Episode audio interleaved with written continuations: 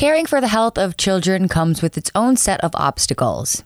But place that care on a small island off the coast of North Carolina, and you're looking at an even more unique situation.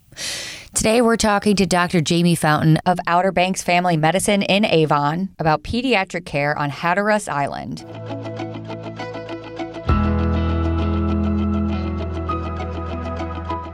This is Outer Banks Health. I'm your host, Caitlin White. So, Dr. Fountain, let's start with some dialogue here. What is an ACE? So, an ACE is pretty much any bad event that happens to a child during their childhood. And some of the things we see here are, are things like hurricanes. So, we have that's pretty unique to our community. Children who are displaced from their homes because of a hurricane. We we had one in the fall, and I have a couple of kids who've struggled with anxiety since then.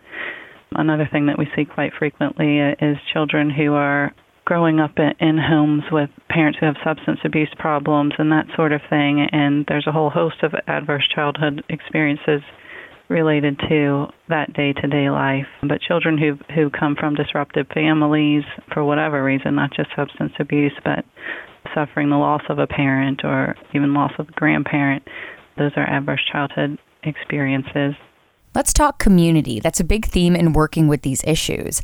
How can a strong sense of community inspire healing? Yeah, I think you know one of the things we we talk about when we think about surviving ACEs and and um, not ending up with lifetime complications, so to speak, from experiencing ACEs as a child, we think about building resiliency in kids. You know, what is it that makes one kid go through the loss of a grandparent and be okay, you know, as they grow versus another kid who goes through the loss and and can't go to school for a while because of severe anxiety, can't separate from their parents, that sort of thing. And I think that, you know, what we see as resiliency is what makes the difference. So there's a lot of interest in building resiliency in kids now to help them go through these adverse childhood experiences because no matter what we do, we can't put our kids in a little bubble and shield them from everything. You know, we can do all we can to prevent traumas from happening, physical injuries and that sort of thing, but we can't control everything in life and all of our kids are going to experience something difficult at some point in their life and we need to prepare them and build resiliency in them so that they can go through those things and still thrive in life rather than barely surviving because of all these things they carry around inside of them. And so the community um, does become an integral part of that, helping parents build resiliency in their kids. Kids need love and support, and not just from their parents. You know, there's an African proverb that says that it takes a village to raise a child, and you know, I think we all see that that that is true, anecdotally in our own lives and professional setting too that it really does take a, a community to build a child up. And so having strong community programs and that sort of thing is important to help kids have a safe place. You know, a lot of kids, even growing up in, in strong families and safe homes, they still need the strong community supports too, but especially children who are growing up in homes that are disrupted or mom's sometimes there and sometimes she's not. Sometimes they're living with their grandparents and sometimes they're with their uncle or aunt. They need a, a something to be stable in their life. And they need they need a they need consistency somewhere. And so the community becomes even more important then at providing, you know, even a, a grocery store clerk who always knows their name and talks to them and knows what they buy usually, that's someone who's a constant figure for that child or or someone at church or school. Teachers are so important for that reason too to to be there for kids and be that constant support that they need also. Dr. Fountain, you grew up in the Outer Banks area. How do you think this helps you as a doctor today?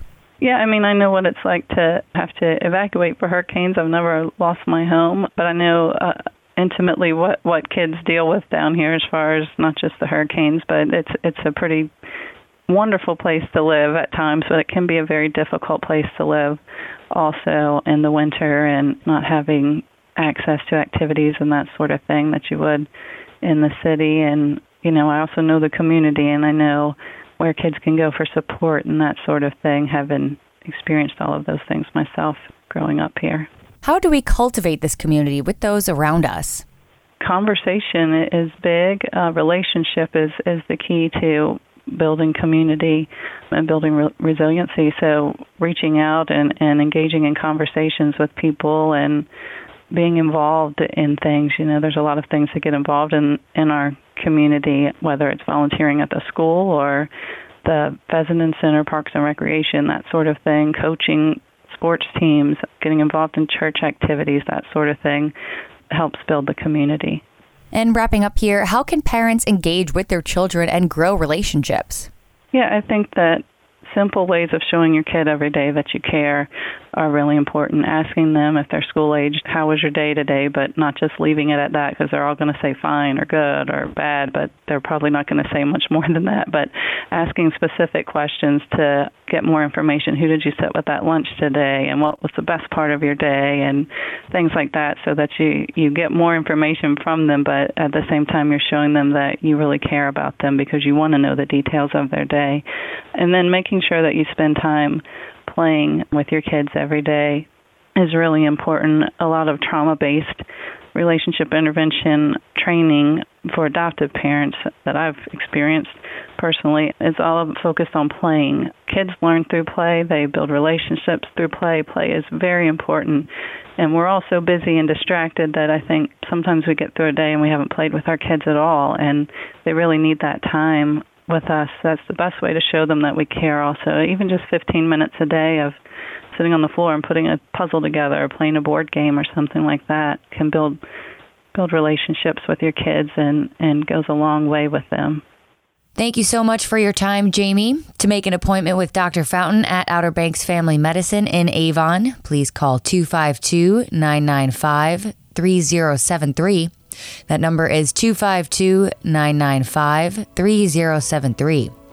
If you enjoy this episode, you can find more like it in our podcast library on theobh.com slash podcast, and be sure to share this episode on all your social channels. This is Outer Banks Health. I'm Caitlin White. Thanks for joining us.